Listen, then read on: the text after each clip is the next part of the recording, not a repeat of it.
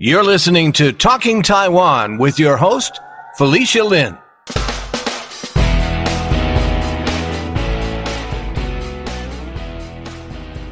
In August, the news broke that World Pride 2025 was no longer going to be hosted by Taiwan. Less than a year ago, Interpride in Taiwan had celebrated the selection of Kaohsiung Pride's bid over the Capital Pride Alliance of Washington, D.C to host World Pride 2025 in Taiwan. The announcement about World Pride Taiwan 2025 was hugely significant since Taiwan was the first country in Asia to legalize same sex marriage in 2019, and it would be the first ever World Pride event to be held in East Asia.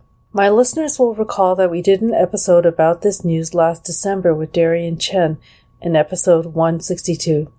What had happened to make Kaohsiung Pride and the Taiwan Preparation Committee decide to withdraw from hosting World Pride Taiwan 2025? In August, I came across a tweet about the cancellation by Bi-khim Hsiao, Taiwan's representative to the United States. She had tweeted an article written by David Yu, Don't Sacrifice Taiwan in the Fight for LGBTQ Rights. The article had been published in Foreign Policy.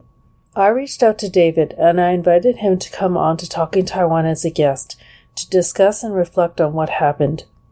David is a contractor, CTO of an LA based life sciences startup.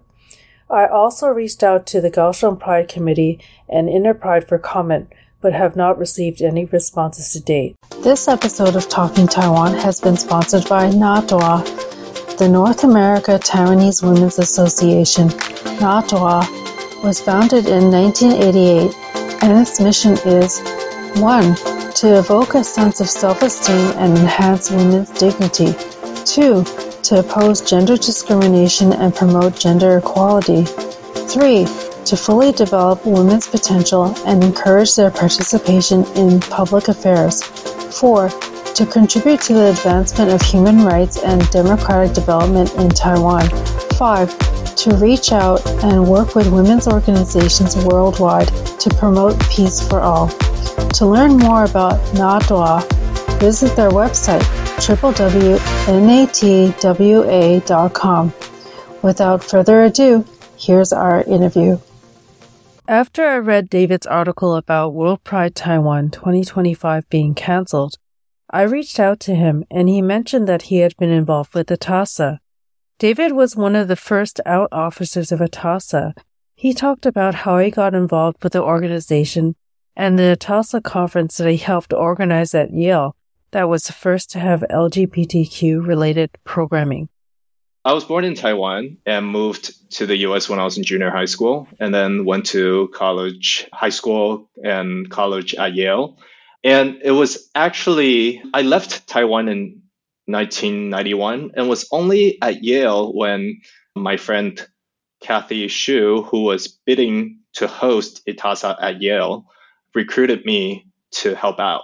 And I remember that year, the ITASA conference was at Princeton. So we traveled to Princeton, put in our bid. Well, so we had worked on the bid the year before even the Princeton event happened to try to line up speakers and guests and topics to host ITASA at Yale. Kathy went to Taipei American School and, and she knew I was gay. I was out as soon as I got to college. That was one of my goals of choosing a school that I could feel comfortable being out at. And Kathy knew, and she was a very devout Christian. But what's interesting is that Kathy was bidding for ITASA, but at the same time, we got together regularly to talk about the Bible, me from a non religious perspective. And I just found her to be super pleasant to work with and super open minded. So going to Princeton for the ITASA conference was such a great experience.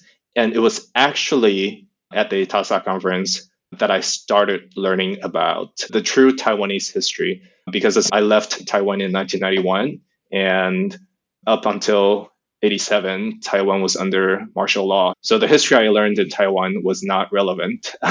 not that it wasn't relevant, but it wasn't the truth, right? It was mm. the history that the KMT wanted Taiwanese kids to learn. And even after martial law was lifted, I was too young to really understand it, even though I lived just a couple miles from where the students protested in Taiwan. But fast forward to college, I think I saw a documentary made by a Yale senior at the Princeton event called Voices. It's where he interviewed the victims of the 228 massacre in Taiwan. And it shocked me because it's a period of Taiwanese history that I just was not very aware of. After I moved to the US, I I pretty much had an American experience. I did track, I did choir, I did I, I did all these things. And Taiwan just like the Taiwanese identity just fell to the wayside until I got to college. And ITASA was such a good experience that people asked if I wanted to be co-president my junior year. And that was also the time when we would host the conference at Yale. I ran to be co-president. I was elected one of the presidents. The other president was Binya Lin. And we worked really hard with everyone's help to host that year's conference. And was the first year also we had a panel on LGBT issues in Taiwan. Thanks for sharing that. What year was that? That was 1999. What was the reception like? Oh, it was great. David also talked about how his article got tweeted by Bi-khim Hsiao. You probably came across Hsiao Bi-khim's tweet because she retweeted my friend Melissa Chan's tweet of the article. Melissa is a friend of mine. We met in Berlin, where she is based, and she's a journalist for Deutsche Welle.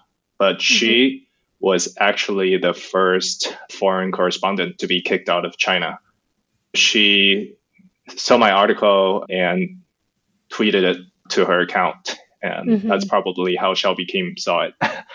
I would like to open with saying that I'm not a journalist by trade. I'm an entrepreneur, a techie. And I wrote that article when I found out about the cancellation of World Pride in Taiwan. And as a Taiwanese American and also gay, there are a lot of complicated emotions that floated up inside me and I felt like I needed to do something. And so I talked to people. I was able to reach the editor of foreign policy on this topic and very quickly wrote a draft and shopped it to him and he agreed to publish it. Thank you for doing that. Yeah, I was quite surprised when I saw the announcement in August, and my listeners will know that we were very excited, and we actually did an episode about the announcement late last year, so a year ago, talking about the fact that Taiwan had won the bid for 2025. And at that time, we had talked to Darian Chen, who shared the news and uh, was quite surprising that this turn of events has happened because again, people may remember that he talked about how supportive Interpride was about Taiwan and that they had agreed to call the event World Pride Taiwan 2025. And I did reach out to Darian for a statement and he told me that Kaohsiung Pride had actually suspended him a month after winning the bid for Taiwan to host World Pride in 2025. So he was unable to comment on what led to the Taiwan Preparation Committee's decision to withdraw from hosting World Pride 2025. As a disclaimer, I need to say that all of the information I have is from what's publicly available, but some of the statements are from are from official government organizations like Taiwan's Ministry of Foreign Affairs, MOFA. And I've learned information from the Facebook page of Kaohsiung Pride, from the Facebook page of Interpride, as well as Washington Pride, Capital City Pride. After the World Pride 2025 Taiwan Preparation Committee announced that it would no longer be hosting World Pride 2025 in August, a few months later, in November of this year, Interpride announced that the Capital Pride Alliance in Washington, D.C. would be hosting World Pride 2025. Yeah, so that's the information I have. I haven't been able to get any of the organizations involved to respond. it's it's as if this topic never happened. And I'm in the same boat as you, likewise. And so I was hoping at the very least we could have a conversation as an update as what's happened and what kind of concerns there are surrounding this situation.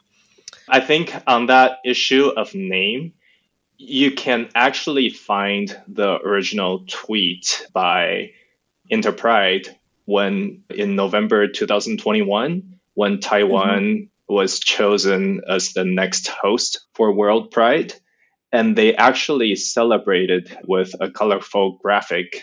And the graphic said World Pride Taiwan 2025.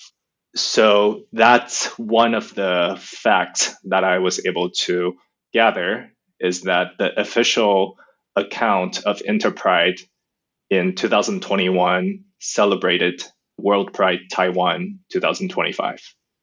The messaging since the initial announcement in November 2021 was for World Pride Taiwan 2025. Then in August, the World Pride Taiwan 2025 Facebook page posted a statement saying that Interpride had raised their concerns and doubts about whether Taiwan has the capacity, economic and otherwise, to host an international event like World Pride. The statement also said that Interpride had required changing the name of the event from World Pride Taiwan 2025 to World Pride Kaohsiung 2025. It was quite surprising to hear that there was some backpedaling by Interpride asking to change the name of the event to World Pride Kaohsiung. One of the explanations I heard for this was that Interpride has a tradition of naming World Pride by city. But on the other hand, they did initially agree to make an exception to call the event World Pride Taiwan 2025. And then later, Interpride did publicly state in a tweet that they would offer to call the event World Pride Kaohsiung Taiwan.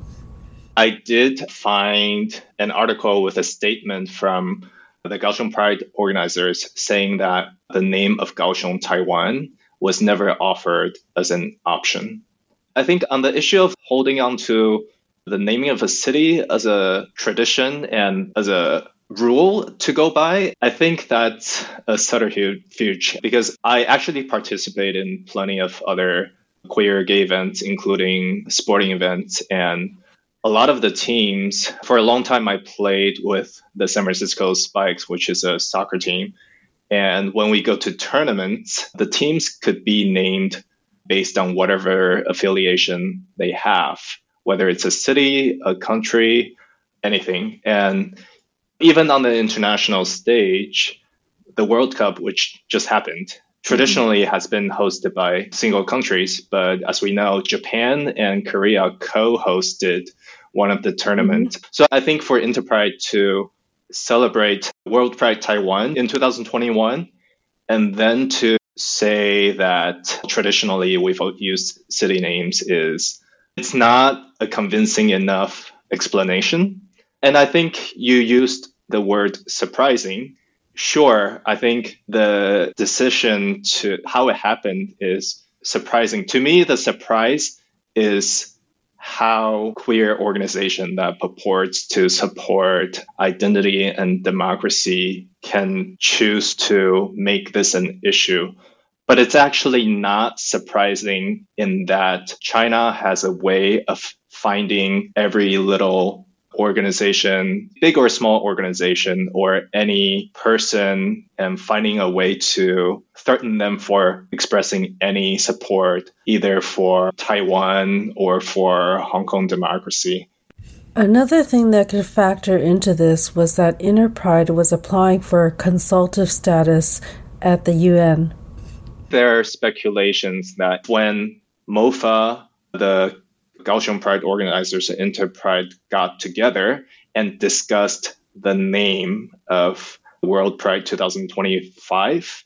Interpride actually said that it had been applying to receive consultative status at the global body, meaning the United Nations. And therefore, they're trying to align with United Nations requirements. So it's not speculation that might be an issue, but it's actually during the 2021 discussion, Interpride had mentioned their application to the United Nations as a reason that they might be hesitant to call 2025 World Pride Taiwan. The discussion happened before the tripartite agreement to call it World Pride Taiwan 2025.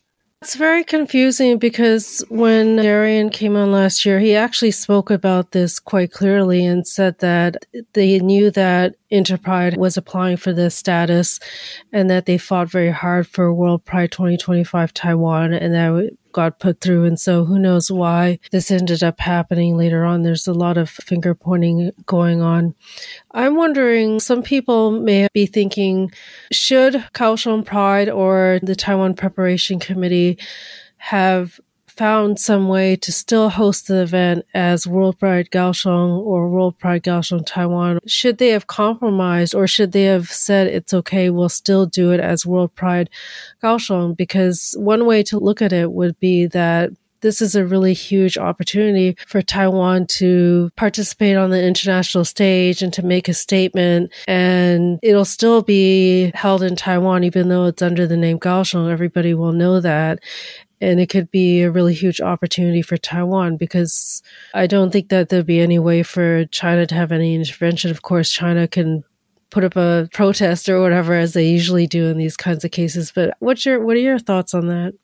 I think it's a shame that, of course, that it didn't happen, but I'm not one of the organizers, so I can't purport to know the exact reasoning that led to them wanting to cancel the event. And I think they have every right to choose what name, barring anything offensive, but I think they have the right to stick to the name that people agree to. And I would like to say it, it's also a shame that I'm living in Europe right now, and China is quite good at dividing these that should have common values and goals. And I think this is an example of two organizations that maybe they disagree the execution of an event, but in essence, they share a lot of common values. But due to the circumstances, they couldn't bring this event to Taiwan. And I don't believe that the host should have hosted the event under any condition. I think as the queer community knows,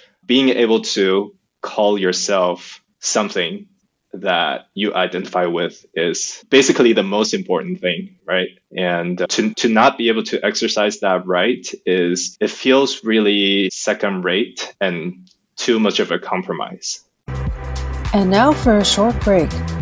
Hello, listeners. I'm excited to announce that I recently interviewed Robert Tsao, founder of UMC, who's been making lots of news headlines. In August, he pledged to donate 100 million US dollars to help Taiwan defend itself. If you'd like exclusive first listening access to my interview with Mr. Tsao, simply make a donation of $25 or more to Talking Taiwan at talkingtaiwan.com forward slash support. All of our donors, past, present, and future, will also get first listening access to my interviews with Qianqi Yang, a multidisciplinary artist who has been inducted into the New York Foundation for the Arts Hall of Fame, and Michelle Kuo, an attorney, activist, and author of Reading with Patrick, which is a runner-up for the Dayton Literary Peace Prize and the Goddard Riverside Stephen Russo Book Prize for Social Justice. We'd also like to congratulate all the winners of the artwork from our event, A Night with Master Cartoonist Guy Gilchrist. If you missed the event, you can still experience Guy's artistry by watching the recorded replay of Talking Taiwan's YouTube channel or listen to highlights from the event in episode 214. We are so grateful for all of your support and our growing listenership. Now, back to the episode. Thank you for that. That's a very good point because, right, people should have a right to be named or called as they want to be called. So, even on that simple principle, you could see why people may object to having the name after it was publicly agreed upon to be World Pride 2025 Taiwan. It shouldn't be World Pride 2025 Kaohsiung. David is based in Berlin, and he talked a bit about LGBTQIA rights in Europe and their views and dealings with China.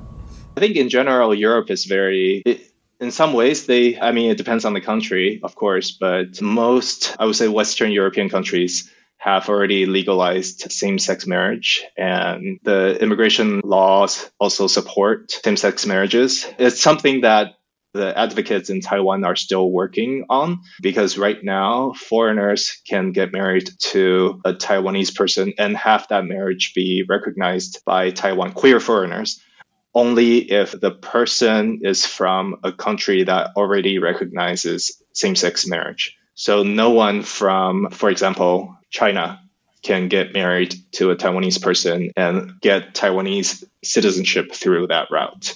I would like to point out that the organizer of Kaohsiung Pride was mm-hmm. the only exception. He actually was able to sue the Supreme Court of Taiwan. He's from mm-hmm. Macau originally, and he was able to have his marriage be recognized in Taiwan. But as far as I can tell, it's a one off situation. It's an exception. It doesn't pave the road to having such marriages be recognized in Taiwan. He's from yeah. Macau and his partner is from Taiwan then. Correct. Yeah, his husband now. Yeah. Uh, Europe is very much ahead of, I would say, both the US and Asia in terms of LGBTQ rights. But I think Europe is behind in recognizing how beholden they are to Chinese influence, but maybe that's a topic that's beyond the scope of sure. this episode. Yeah, it's really quite disappointing to me to reflect on this, going back to the situation of the cancellation of World Pride Taiwan, because I feel like there's been some damage done. Like certainly to Interpride if there's a lot of questions about them as they're trying to achieve the consultative status at the United Nations. It's very complex, right? Because Taiwan's position in the global arena and for the right of representation for LGBTQIA community within mainstream society, there's a lot of parallels there. And it's very unfortunate that this situation had to happen this way. Yeah. Uh, I think what Interpride, the organizers, have to realize the UN status is somehow important to the organizers.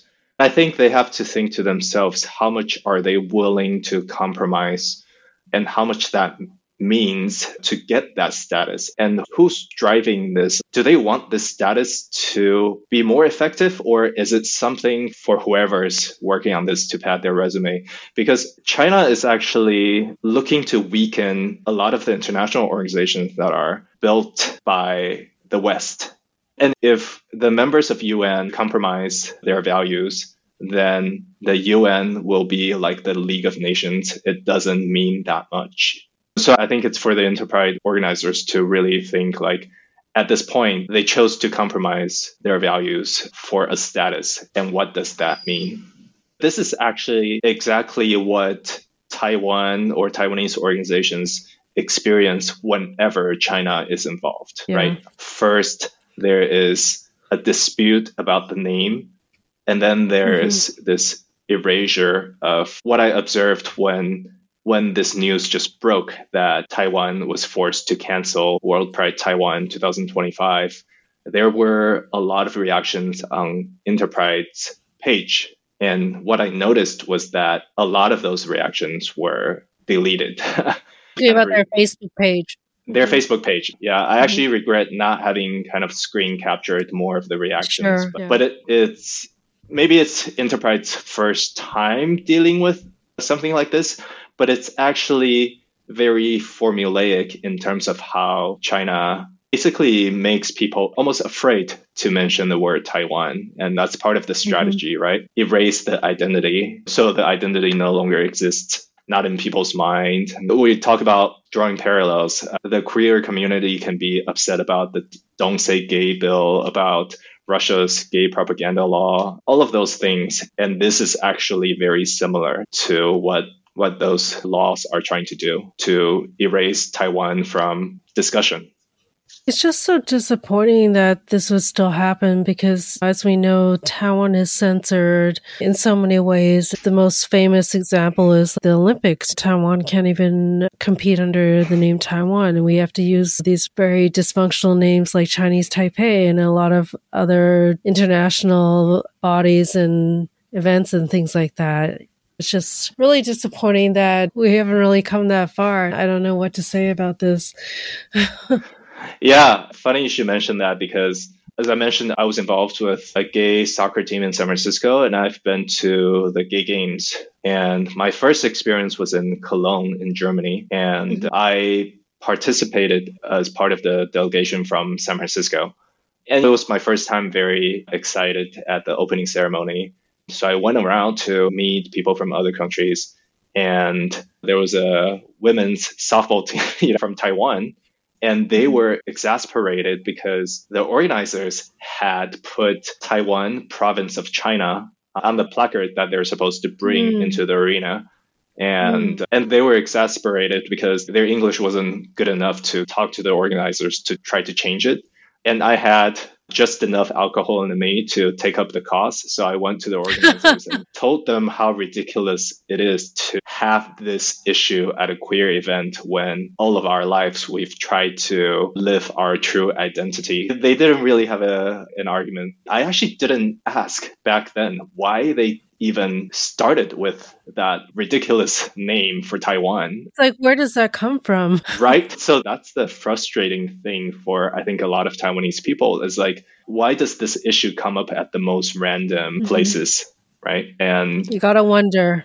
Yeah. Exactly. and I think, and I think there's a lot of, there are a lot of issues with funding, with everything. Mm-hmm. I, actually, right after the financial crisis of 2008, China basically came to the rescue of a lot of European countries. Mm-hmm. I'm not saying that's a reason, but that might be part of the agreed upon practice by.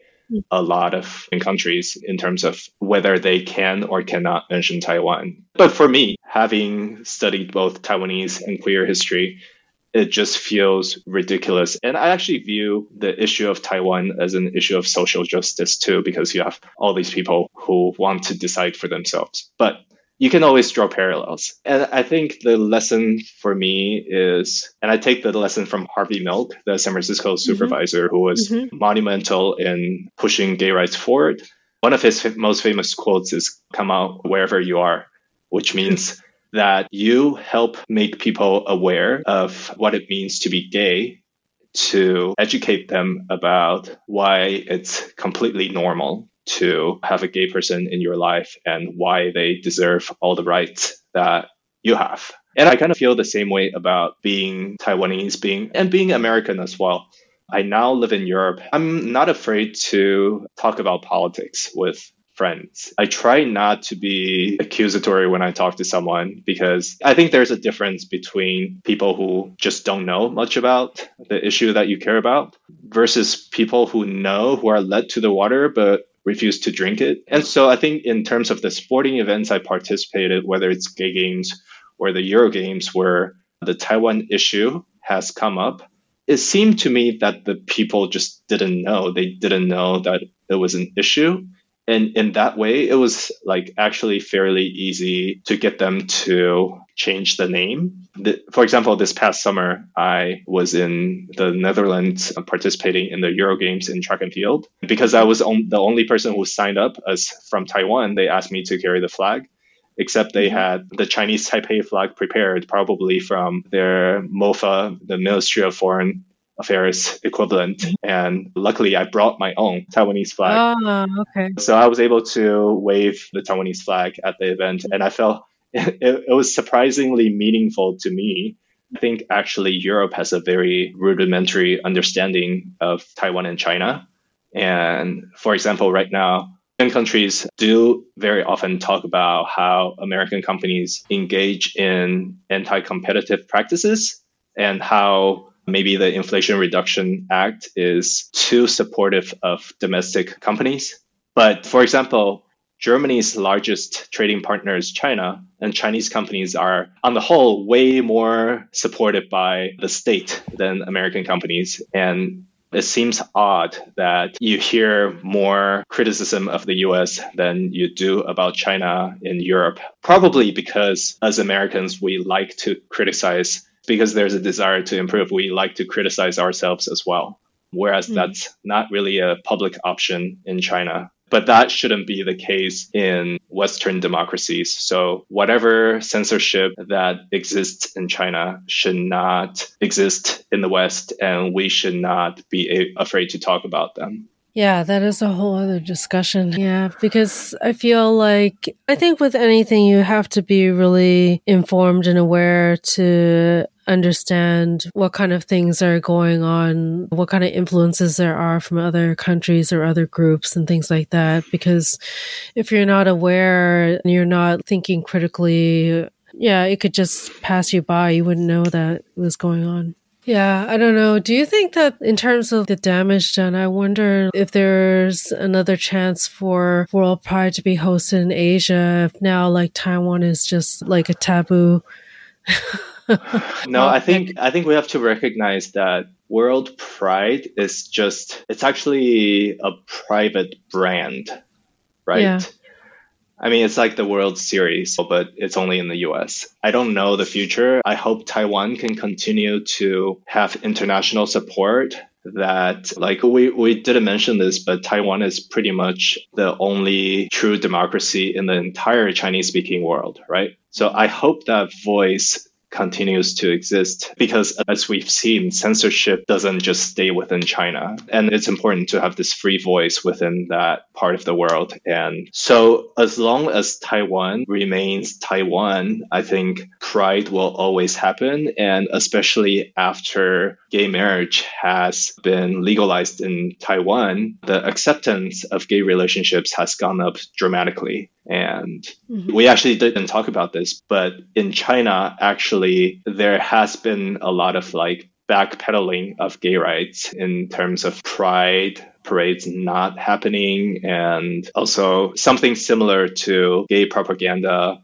in Russia that there can no longer be what they use is like niang pao, which is a derogatory term for gay people. There can no longer be presentation of gay people, not gay people, but like girly gays on TV. The gay games for 2022 or 2021. So it was originally supposed to be in Hong Kong and it's not happening anymore and it's going oh no actually it's still happening but they've decided to add guadalajara mexico as a co-location for gay games. The world's hoping that hong kong can be this shining example of freedom for the chinese people but we've seen that's not the case. We were hoping that gay games in hong kong can really improve the lives of lgbt people in hong kong and in china but it's barely going to be an event. And most people are going to Mexico instead. And even the or- original organizers